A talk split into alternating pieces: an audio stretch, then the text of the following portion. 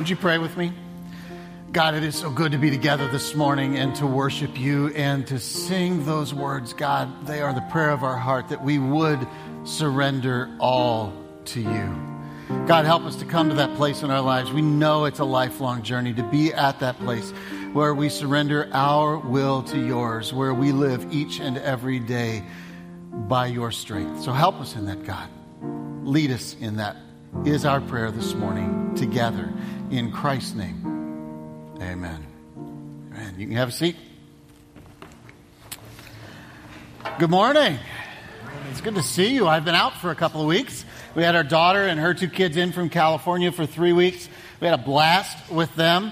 And it's just good to be back with you. And it was also a blast to listen to Danielle and Gordon teach over the last 3 weeks. They did a fantastic job. I just love the variety of teaching around here. And I know you do too. We're continuing our series from 2 Peter chapter 1 about these 7 virtues that God wants to build in our lives.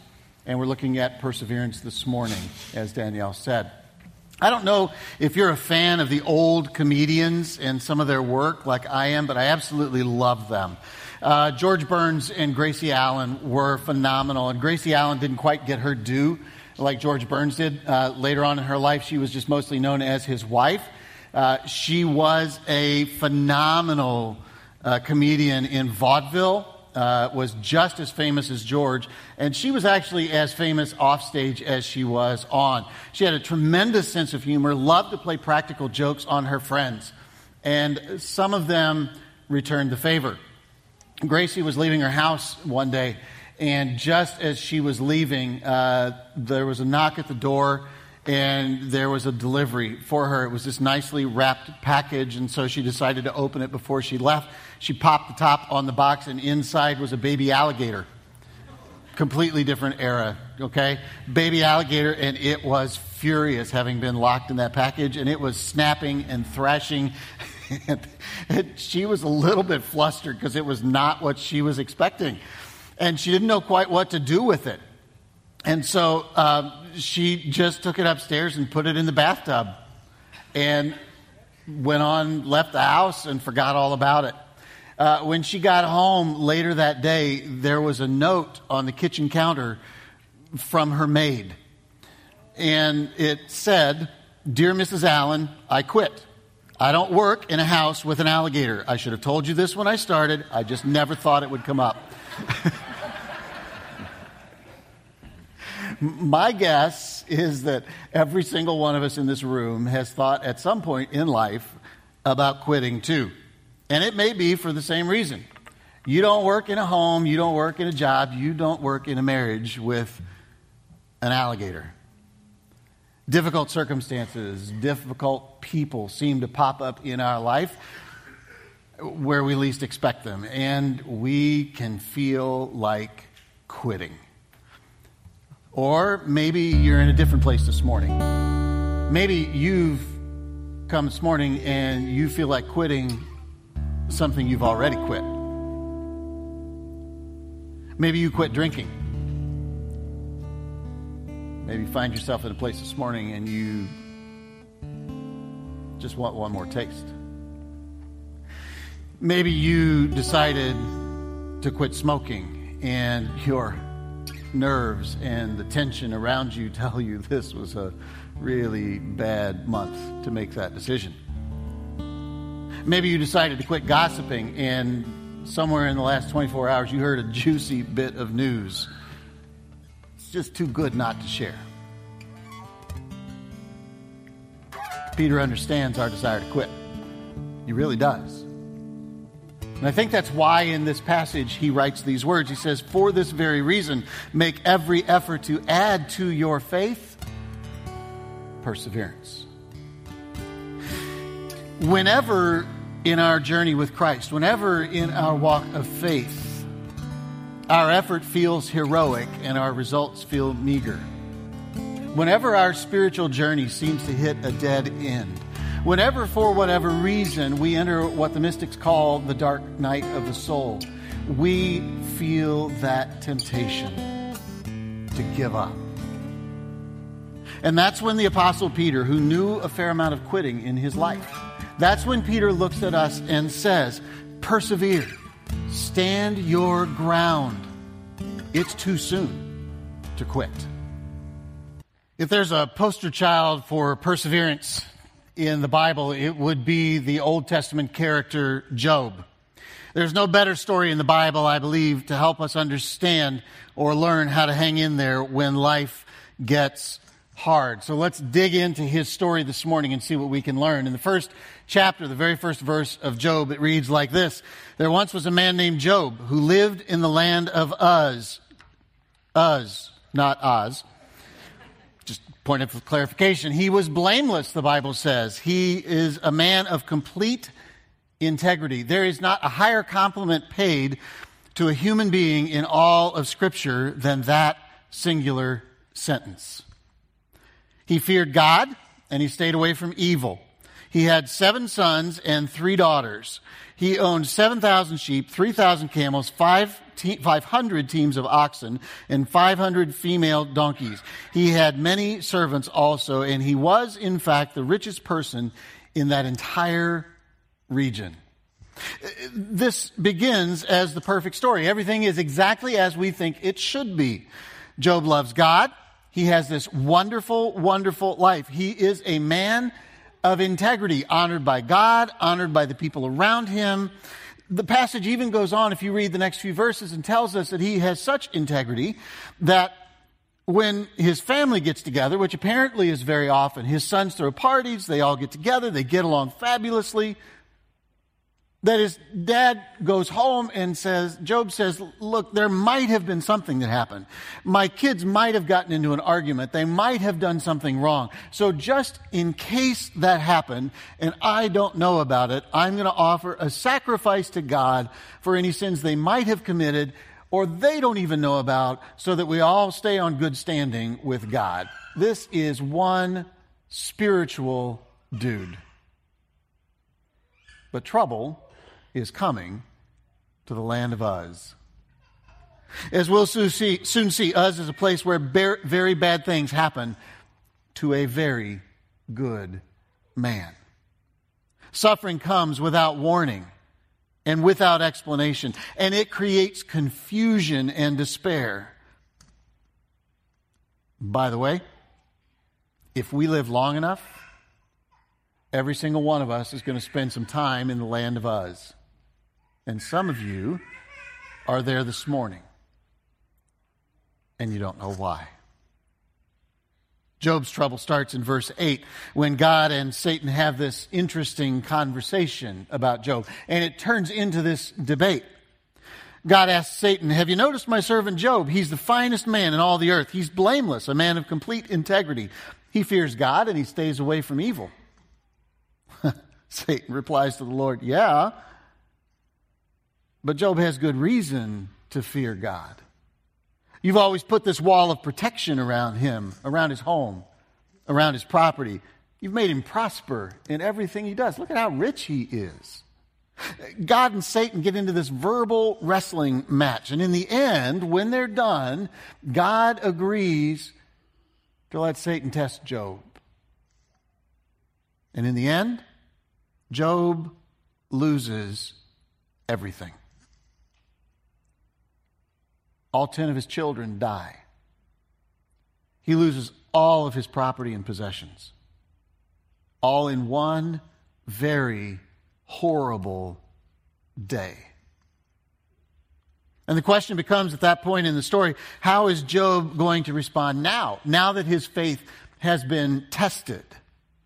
The Bible tells us when Job got the news, he stood up and tore his robe in grief. And he shaved his head. And he fell to the ground and he worshiped God. And he said, I came naked from my mother's womb, and I'll be naked when I leave. The Lord gave me what I had, and the Lord has taken it away.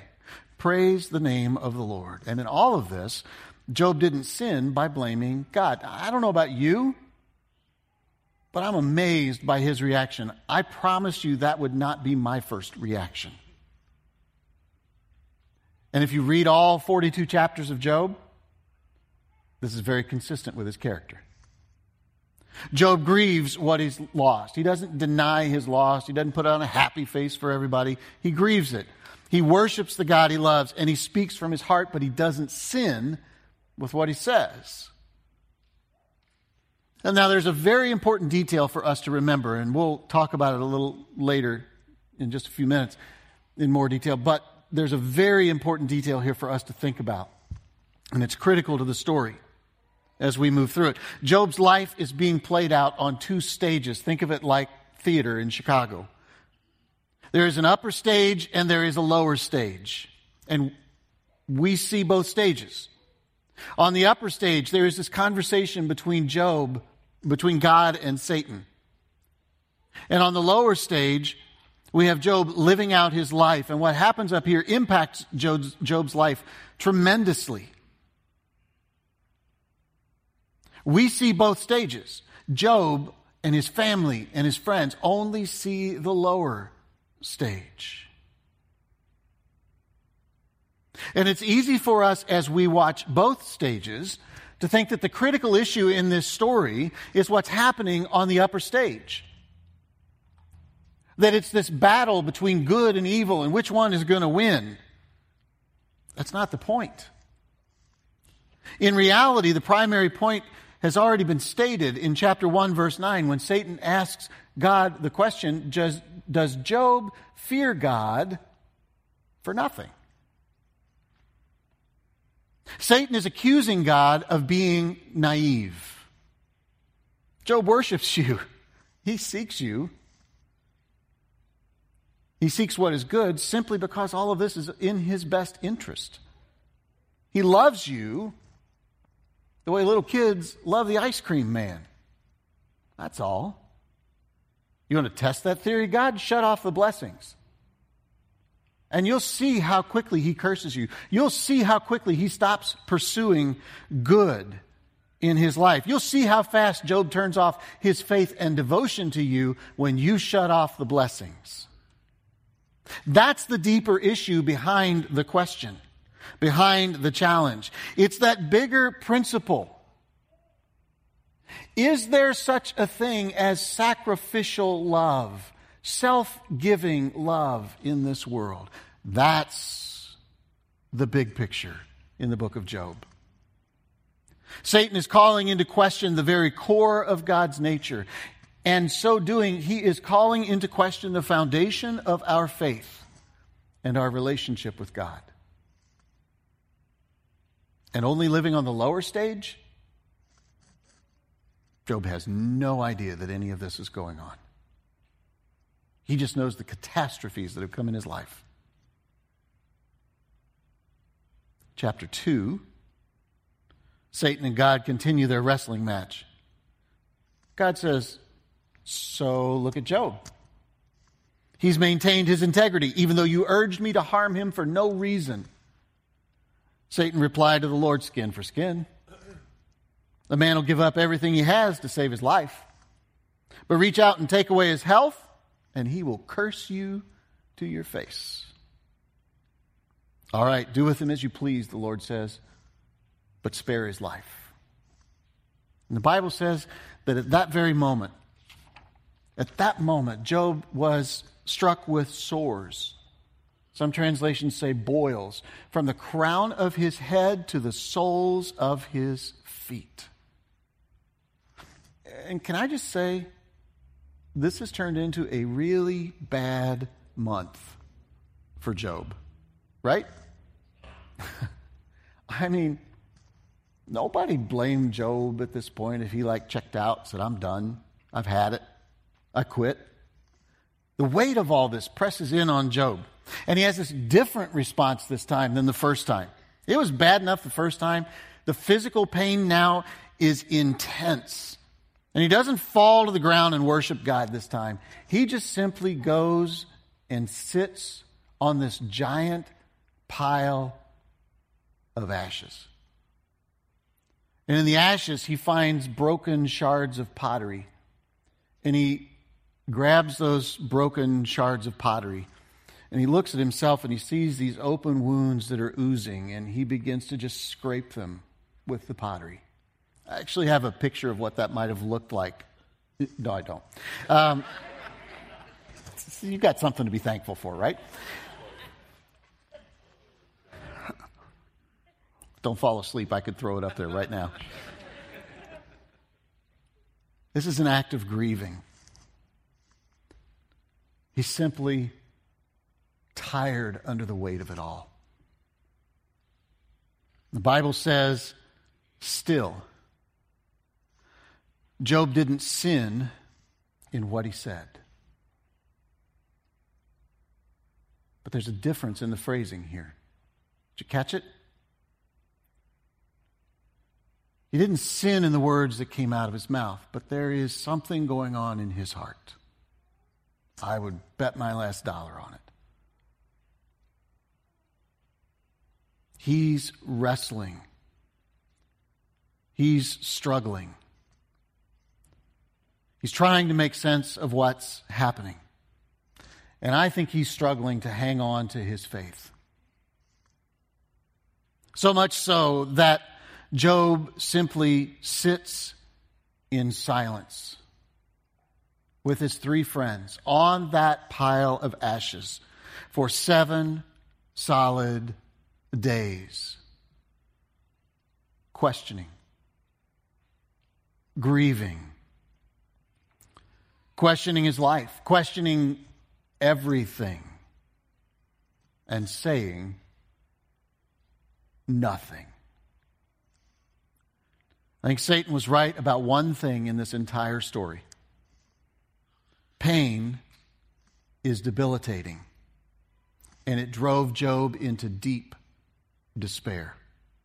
So much so that when Job finally speaks, he does so with a candor that is, in fact, uncomfortable to read. It is raw, it is real, it is honest, and it goes dark really quickly. It's the kind of stuff that Job prays and talks at that moment that makes us, when we read it and when we say those kinds of things, go, is this really okay? Can I say these things to God? Really? The dialogue that goes on between Job and God, Job and his wife, Job and his three friends, goes on for more than 20 chapters. And it begins with Job going, God has wronged me. I get no response, he says, when I pray. There is no justice in this world. God has blocked me. When I try to move, I can't even move. He demolishes me on every side in my life. I feel his full fury. And truthfully, I feel like I am God's enemy. It's an honest prayer. It's a venting prayer. It's an I'm at the end of my rope prayer. But he's not done. That's just the start. He gets down to really specific details, which I love. He says at one point, my breath is repulsive to my wife. I mean, he's getting very specific, right? Maybe a little Eeyore-ish in his prayer. My breath is repulsive to my wife. I'm rejected by my family. Even little kids despise me. My close friends detest me. People ask me why I read the Old Testament. It's because it is brutally honest, unfiltered. I can identify when I'm struggling.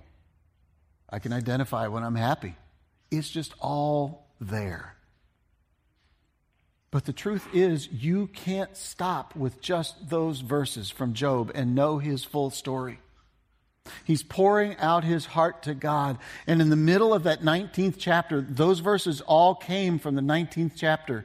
In the middle of that 19th chapter, after he's poured out his heart to God, there is this plea, this cry from him that he says to God, but I know, in the middle of this, my Redeemer lives. I know. It is this man covered with sores who is so broken that his three friends walk up and can't even recognize him.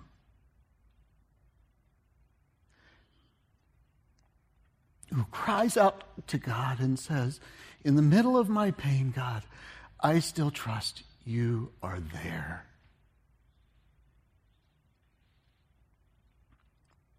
He's railing and ranting at God.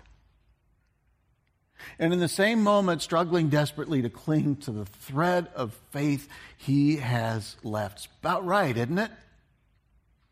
It's about right when life is falling apart. It's just honest. And after Job exhausts himself, after he pours out his heart to God, begs for a chance to be heard, God finally answers. But not in the way he expects. God comes to this man who's lost everything and speaks to him in a tornado. Really, God? He comes to Job in strength and says to him, who is this that questions my wisdom with ignorant words? Brace yourself like a man, because I have some questions for you, and you're going to have to answer them. Not quite what we expect when we're broken, right?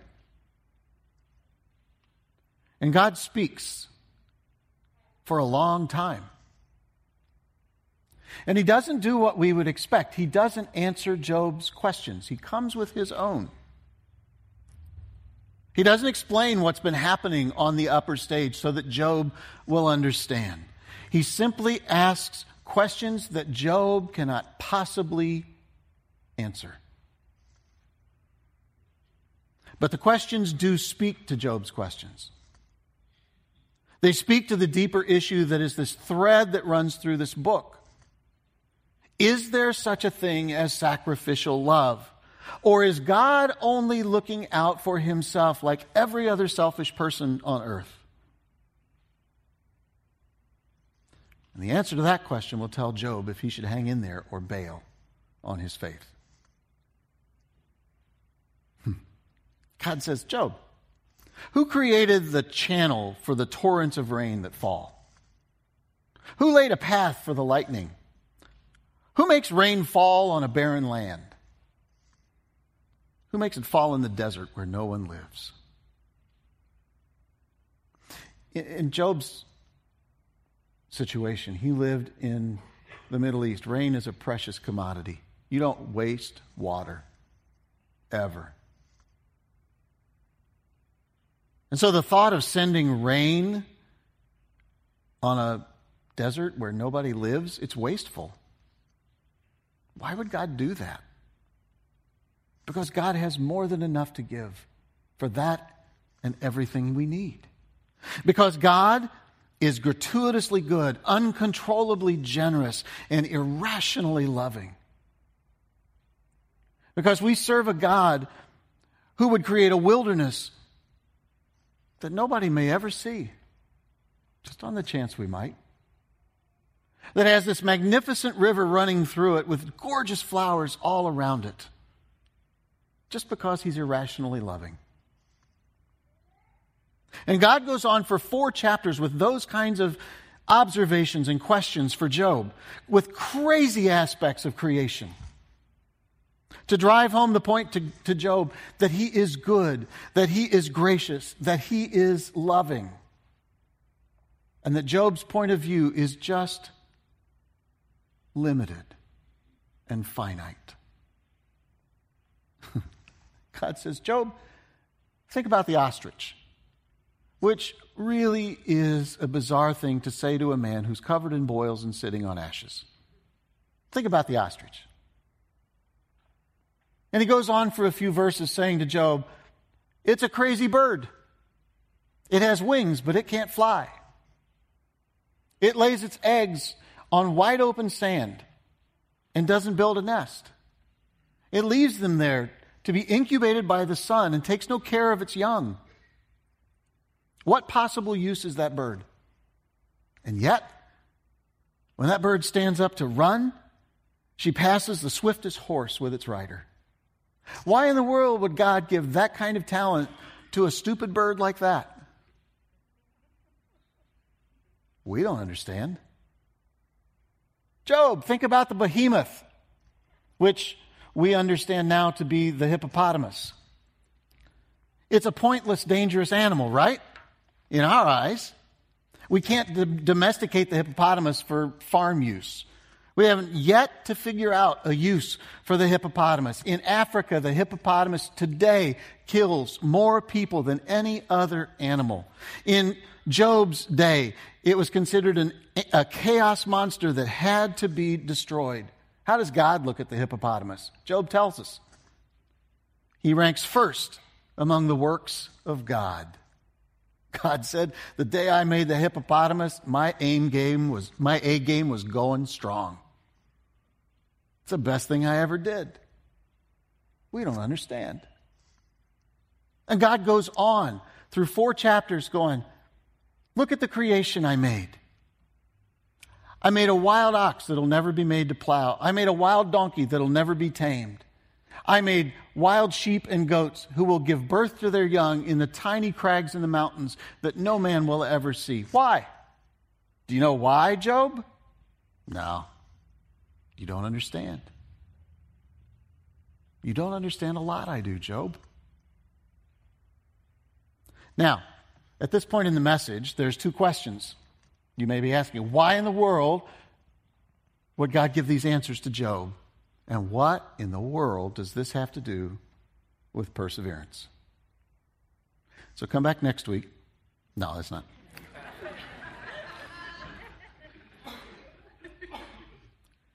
Two things.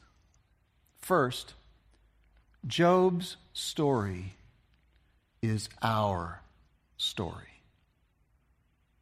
We have the same challenge today that Job had thousands of years ago. We live our lives on the lower stage every single day. We have the challenge of living on this lower stage and trusting God who lives on the upper stage. Trusting His goodness, trusting His sacrificial love, trusting that this God who is generous and loving, irrationally so, cares about us in our lives, and trusting that our knowledge is finite and His is much grander than ours. And we, like Job, forget that at times and need to be reminded. It's why all the virtues that Peter talks about in 2 Peter 1 begin with a simple statement: add to your faith. The faith that God is loving and gracious and good is where it all begins, and it alone is what enables us to persevere. Second, God is saying all of this to say to Job, following me is worth it. Don't give up. The pain will not last forever. I see beyond your pain that you're in, and it is just a moment in time. Hang with me. I'm bigger than your circumstances. Stay with me because I'm a God who is gratuitously good, uncontrollably generous, and irrationally loving. And He is a God who gives for no reason at all. It's just His nature. In the tough times, a faith that believes in that will help us hang in there. It's not a faith that our circumstances will work out for the best. That's not faith. It's a faith in the very nature of God that enables us to persevere. Even when we don't understand what's happening in the land of Uz.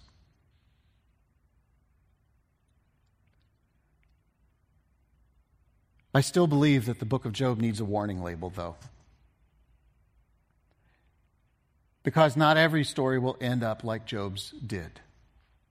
The last words in this dialogue between God and Job belong to Job.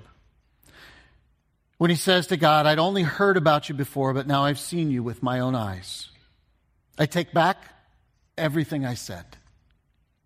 I sit in dust and ashes to show my repentance. Not every story ends that way. Not every faith hangs on when life gets that tough. God rewards Job's faith by restoring his riches, double what he had before, by giving him 7 more sons, 3 more daughters. Not every story ends that way either. But the life of Job does answer those 2 big questions for us. Is there such a thing as sacrificial love on both stages? On God's part, absolutely yes.